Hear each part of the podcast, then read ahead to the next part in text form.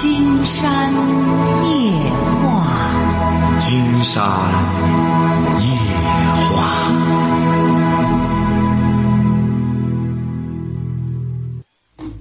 晚上好，听众朋友，我是您的朋友金山，很高兴和朋友们相会在午夜。马上接我们朋友电话哈。喂，你好，这位朋友。喂，你好。那我们聊点什么？我想咨询一下我老婆婆婆媳关系的问题啊。婆媳关系，您的您多大了？我今年三十六岁。结婚多少年了？结婚十四年了。啊，婆媳关系一直不好。嗯，一直反正呃不算太好。啊。还有我这个我我出门啊，我在外我们俩都出出门在外打工。我就是说我把我挣的钱啊放到我哥那了，他现在有意，呃，就是说他也说我把钱都放到我哥那哈了。为什么你们一块儿打工，你把钱都搁你哥呢？他他打工的钱呢？他打工的钱也就也是我拿着放到我哥那哈了，因为呢我出门在外，就是说我们住的宿舍啊，经常不锁门，我怕少了。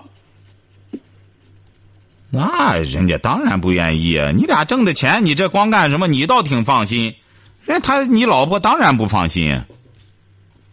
现在就是现在还有一个问题，呃，前一段时间我和我几个朋友去出去吃饭，他们说出，他们吃过饭说出去去剪剪头和洗头去，剪头洗头真的，我和他们跟着一块去了，正好去了一看是个呃不正当的地方，我就我就是我们就随当出来了，呃，我我随口问了一句，我就说你们那里剪头洗头多少钱多少钱？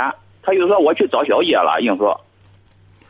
你不地道，你老婆说白了在拯救你，你不地道。你现在是想好事儿，一方面把钱都搁你搁那儿，一方面想去找小姐。问题出你身上，你老婆她不傻，所以说你以后记住了啊，把脑袋这毛首先消掉，别整天长毛。再就是呢。这个钱呢，看看怎么着，你俩这日子怎么过？你把钱挣的都给你放你哥那了，人你老婆和你挣的都给你了，你然后都搁你哥那了，你这个弄法不行啊！你这你自个儿将来得有个地儿，你这样结婚都十四年了，连个放钱的地方都没有，人和你怎么过？所以说你的问题。呃，他以前啊，我发现过他，他和别人一天都二十多个电话，二十多个信息的聊。我现在我从那我才不相信呢他啊，那可以，你要不相信他，哎，你就直接。所以说，这位朋友啊，你最大的问题就是你绕圈子，你就明确的告诉他，你那样我不放心，所以说我才没法和你一门心思的过日子，是不是啊？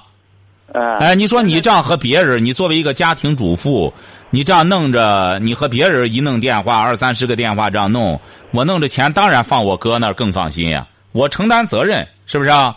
你说我放我哥那儿，我哥要不给我了，我承担责任，你能承担起责任吗？所以说，明确给他说就行了。说你只要好好的过日子，将来要让我放心了，自然而然的，我把东西都该是咱的就是咱的，晓得吧？现在他还是，我还发现他一个问题。嗯。他和我同庄的，就是求 QQ 上聊天，我看到的，他。我们同窗那个同村的一个宝贝儿宝贝儿的喊着，我心里我就有点，现在就是有点那个，他现在和我闹着正要离婚，怎么办？那怎么办？我还不想离。你还不想离？哎，对。哦，你还不想离就难办了，你还不想离，你闹腾什么？人家尚方宝剑在那抓着，你不行和你离婚，你还不想离，那你就得那你就不行了，你只要怕离婚了，那你就得示弱了。因为你怕离婚，你又不会讲道理，你还怕离婚，所以说你这个事儿怎么办？现现在我就是没主意呢，我就不咨想咨询咨询你老师。你听姐，你是哪儿的？嗯，我现在是在章丘打工，我老家是江苏的。是哪儿的？我老家是江苏的，我现在在你们这章丘打工。哦，听过金山的节目吗？我呃，从这一从这开始一闹腾，我在听朋友说你有这个节目，我在听的。听了多久了？现在听了有嗯十来天吧。听十来天有什么感觉啊？反反正我就感觉你这个呃讲的呃有道理。嗯，像你现在呢，如果要是怕离婚，金山，因为你打一个热线，金山不可能给你说的那么全面，晓得吧？啊，一个是周一到周五坚持九点半到十一点听金山的节目，拽上你老婆一块儿听，这个节目会让你俩都学好，晓得吧？这第一点。再就是买一本金山写的那个《听见》那本书，你俩也都看看，夫妻关系怎么相处。第三点，金山告诉你哈，啊，既然是怕你老婆离婚，你要干什么的话，有些事儿不要较真儿。就是说，怎么不要较真儿呢？你比如说，他在给别人聊球球什么的，不要较真儿了。但是你也不要把你的把柄让他抓住。那你跑了洗头房去了，他会说了，你也这样，那你俩说白了，就是相互咬来咬去的，就没是非可言了。你首先要堂堂正正的做人，晓得吧？对，我哎，不是你。我现在我我现在我什么地方都我，我有几个朋友证的，跟他证明，他就不相信。听着听着，也不用证明，不用证明哈。就说你呀，得这样。你们这在这打工，家在江苏啊？对，家在江苏。几个孩子？一个孩子。谁看着？呃，就放假了回老家，不不放，就是开学了就在我们就在这里上学。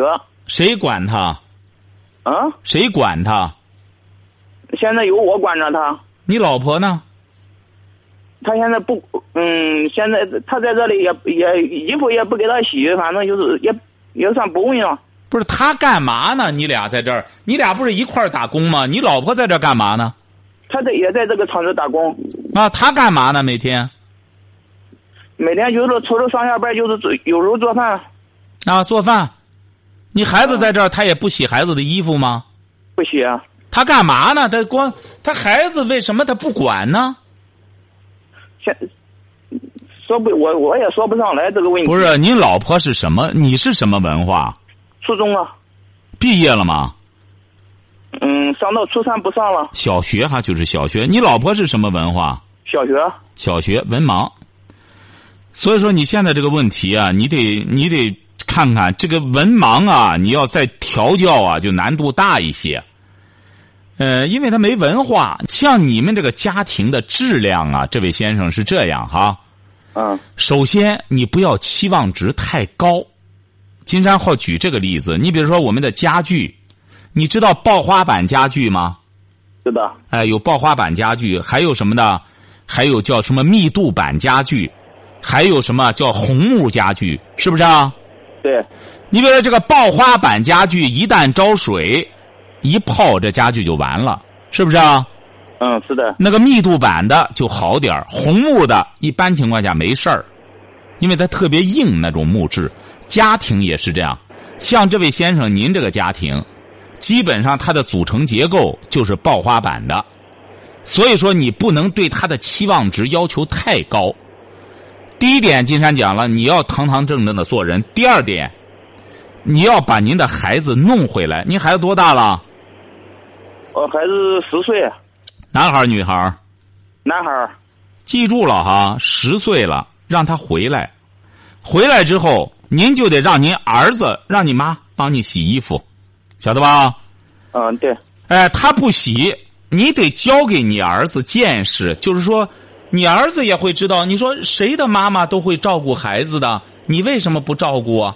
要是你忙，我可以干活我我我十岁了，我可以帮着干。如果你没事干，你光嗑瓜子看电视，你应该帮我洗衣服，这是法律规定的。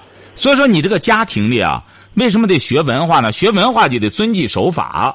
像你老婆本身对孩子这样不闻不问，她就失去了做母亲的应尽的这种职责，晓得吧？嗯。所以说，你得讲这个道理。你这个家里不讲道理，和个说白了和个原始社会似的，那你让金山怎么给您解决这个问题啊？金山解决的问题，它都是文明社会里的问题。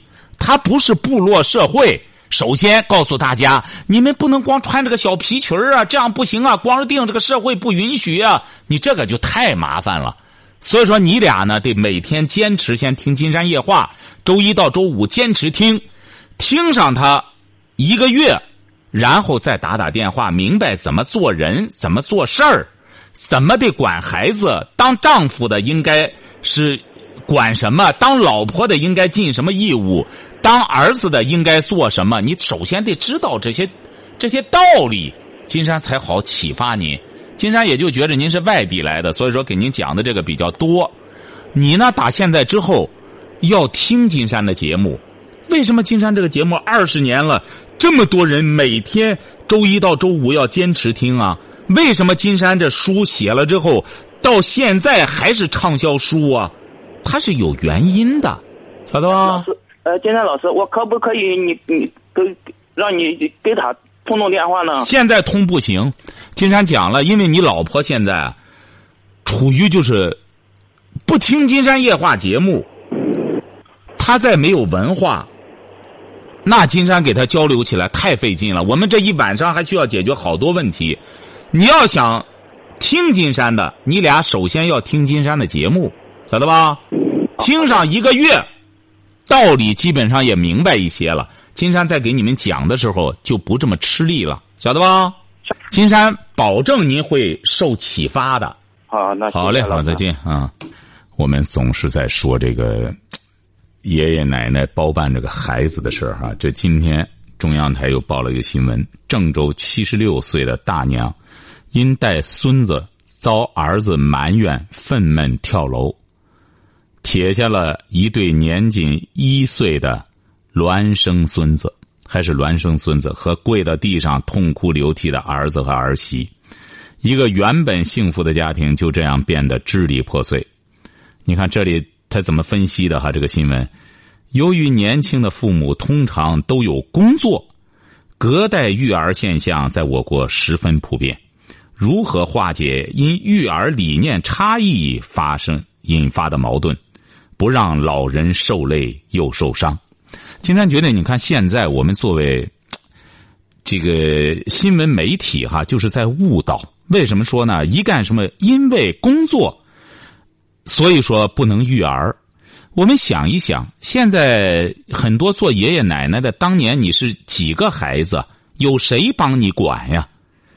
所以说这个问题真正的要解决。你像每每次给金山打电话的不管孩子的，他们管不了嘛？他们因为工作嘛。像刚才那位打电话的那位先生，他老婆江苏那个。闲的没事干，球球上和咱周边的男的这样两个人为了这种吃，这种什么吃醋，都要闹离婚，孩子扔回老家去不管，这是工作吗？孩子的衣服也不洗，所以说真正解决这个问题就是谁生的谁养，不养就别生，生了就别以工作挣钱为由逃避责任。你要这样这么吃力的话，你。你生干嘛呢？凡是这类所谓以工作为由不尽抚养职责的母亲，工作百分之三万不需要他。为什么？你想想，他连自己亲生的孩子他都不管，他能对工作尽责任吗？为什么还会有这样的议论？中央台，这就是因为至今我们还残留着昔日的一种思维定式。昔日是什么思维定式啊？金山曾经在《金山夜话》里十多年前就举过一个例子，说一个派出所所长说他孩子被抓起来了，因为犯法，说他因为平时工作太忙了，说干什么？后来大家都在质疑啊，你本身是搞法律的，你而被抓起来之后，这是工作的问题吗？所以说，以牺牲子女和家庭利益来标榜自己的所谓的敬业。这也算不上真正的敬业。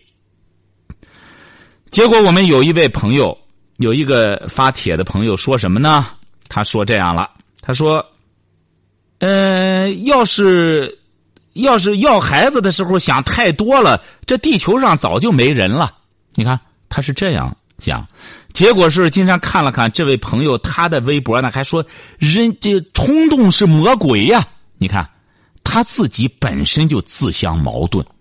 现在我们说了，生孩子要想那么多，地球上就没人了。没错，为什么西方的生育率在降低？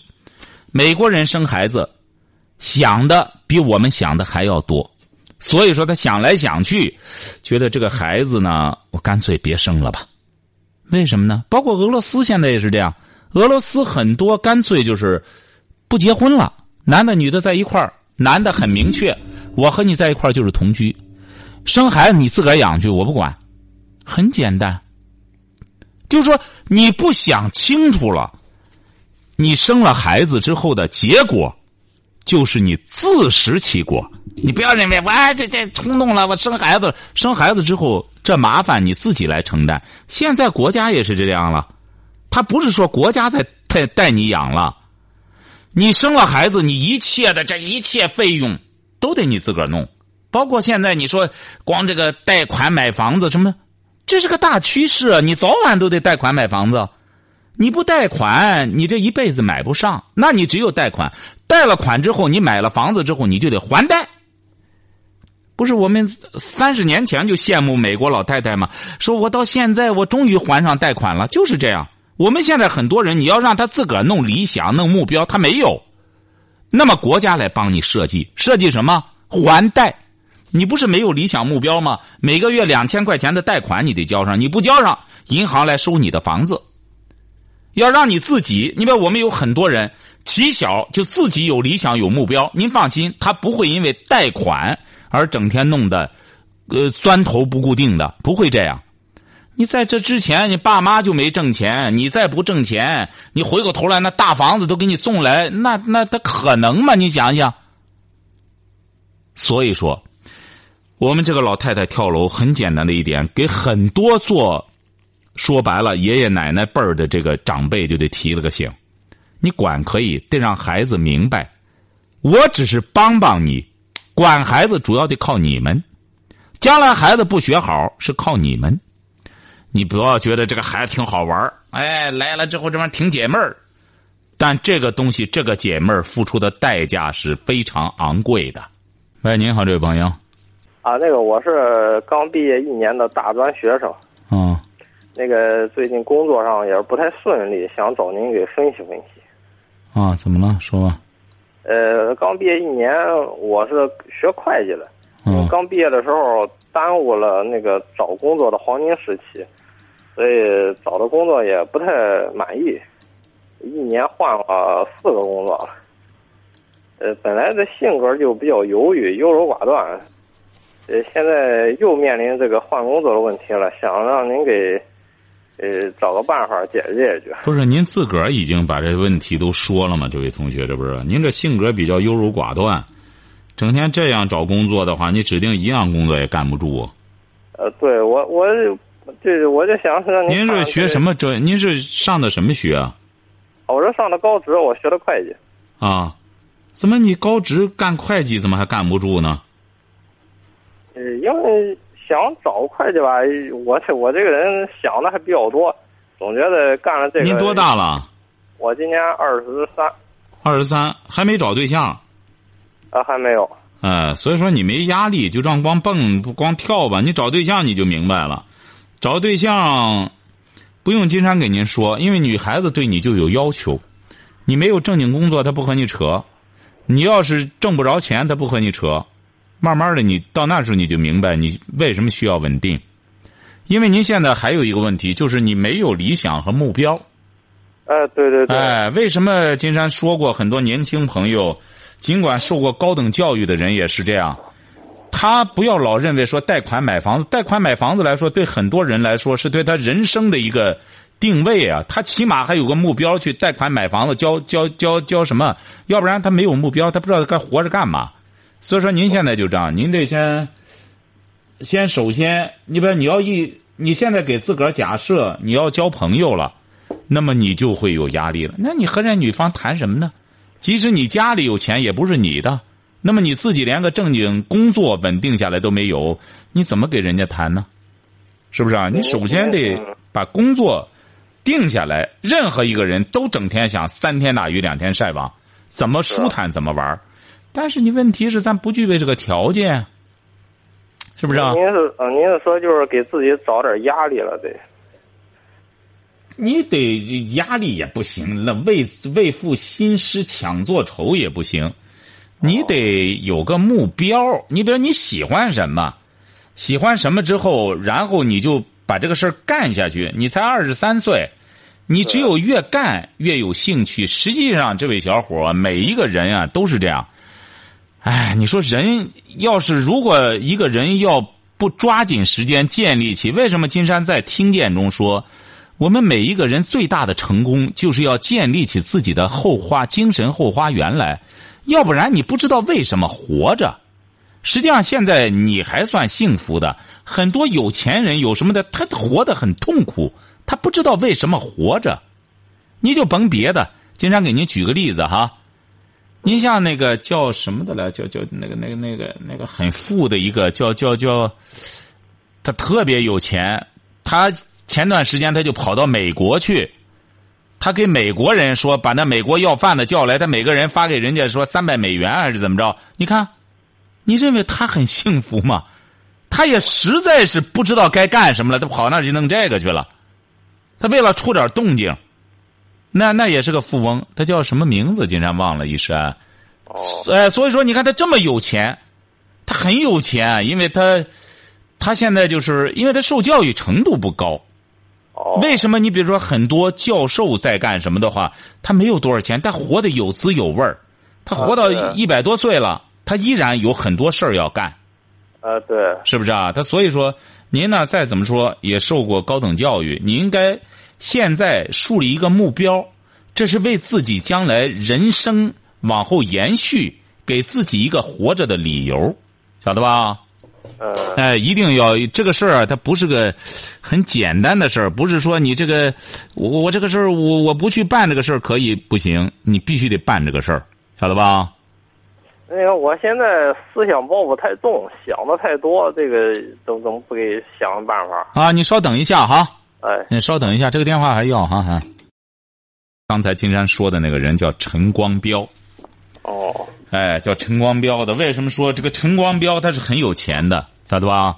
啊，但是这个，个人呢，后来金山就觉得，他为什么会做一些这种，就是说他做的事儿，他没有一个整体性。这个人是是个好人，晓得吧？但是他这整体思路没有，这就和他文化有密切的关系。这个人显然受教育程度不高，所以说一个人啊，呃，你要想真正让自己活得充实的话，那只有丰富自己的精神。嗯，哎，就得要有自己的精神后花园。你哪怕说我工作不干什么也可以，这个人他不是说为工作活着，只要有吃的有喝的，不一定非得整天工作啊。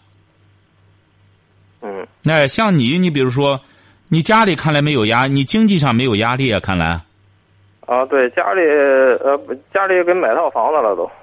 买完房子你就一个孩子，你家就你一个人啊，我有个姐姐，我姐姐结婚了。哎，所以说你这种问题就是就是父母给您造成的，你没有奋斗目标。你比如金山给你举个例子，比尔盖茨哈，这个事儿也不能怨父母啊，父母也是为我好。那不行。你这样讲的话，金山不是在责备您的父母，您听着哈。哎，您说，呃啊，对呀、现在就不能怪您父母了哈，嗯，现在就不能怪了。你要现在回过头来，像您现在这个状态，您抱怨您父母这不对的。您像比尔盖茨，他的他的父母是很有钱的，你应该也都知道哈。他父母很有钱。比尔盖茨一直到了三十岁的时候，他还没有房子，他已经呃他已经挣钱上亿了，但是他上亿他是用钱，他有事儿啊，晓得吧？他得搞研究什么的，他还是没有房子。他爸妈那个时候才帮他买了一套房子，他爸妈帮他买的。晓得吧？所以说，你看他那个时候就目标非常明确。为什么美国人都在干事儿呢？金山去美国，深深感觉到这个美国，他就他有一种很好的社会理念，就是让年轻人不能成年之后不能靠父母去获得一切。就他那个社会理念，就是谁要走这条道，谁会被别人看不起。他很多有钱的父母都是最终去世的时候把钱捐了，也不是说所有的，好多就这样把钱捐了。你像比尔盖茨现在不就是在捐吗？嗯哎，你像你现在也是这样，父母这一切都给你解决了，那么你得有个人生目标。你没有人生目标，你这个事儿，那你就只能饱食终日，那就吃喝玩乐就完了。但那我工作我我工作也一年了，要不然我我简单说一下，您给。啊，可以。呃，我第一份工作是刚毕业，毕业之前找了一个工程会计，因为嗯工程结束了，小公司我也就自然离职了。啊，那这个不怪你。啊，第二份工作，因为当时很很唐突，我不知道干什么。因当时一个同学他在上海，呃，卖二手房，他他挣钱很多，挣回来一辆汽车来。我当时一冲动就在济南卖房子了，呃，卖了两个月的房子。我现在认为这两个月卖房子是我人生，是我这两年生活最有劲儿的两个月。因为我父母也是做生意，他们心疼我，就不让我干了。呃，不过说实话，我自己也不是很愿意干，因为太累了。呃，就把我拽到一个亲戚的公司那儿了，在扬州。嗯，那个那个地方很偏很偏，方圆几十里没个人，我一个人在那儿盯了两个月，太孤独了，我就不愿意干，就辞了。辞了，回到我的家里之后，呃，父母在那个一个保那个保险公司，也是一个大保险公司了，呃，找了一份在编的工作，因为他是打杂，我自己因为毕竟也是父母找的，没什么意思，所以又不干了。现在这份工作是我自己找的，呃，不在济南，我还是想回济南，所以也不想干了。呃，简单的就这么说一下。这不就很简单？当然，你现在还很年轻哈。这是问题就在，实际上你在这之前这一些呢，金山觉着也是一笔财富，多多这说明你这个小伙子呢还是挺上进的，你一直没闲着，晓得吧？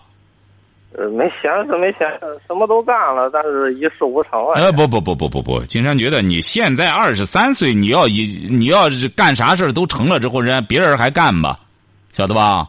也是。哎，你现在经历这些事儿呢，你只要别闲着，而且你还在思考。金山没有没有说在这里恭维你的意思，晓得吧？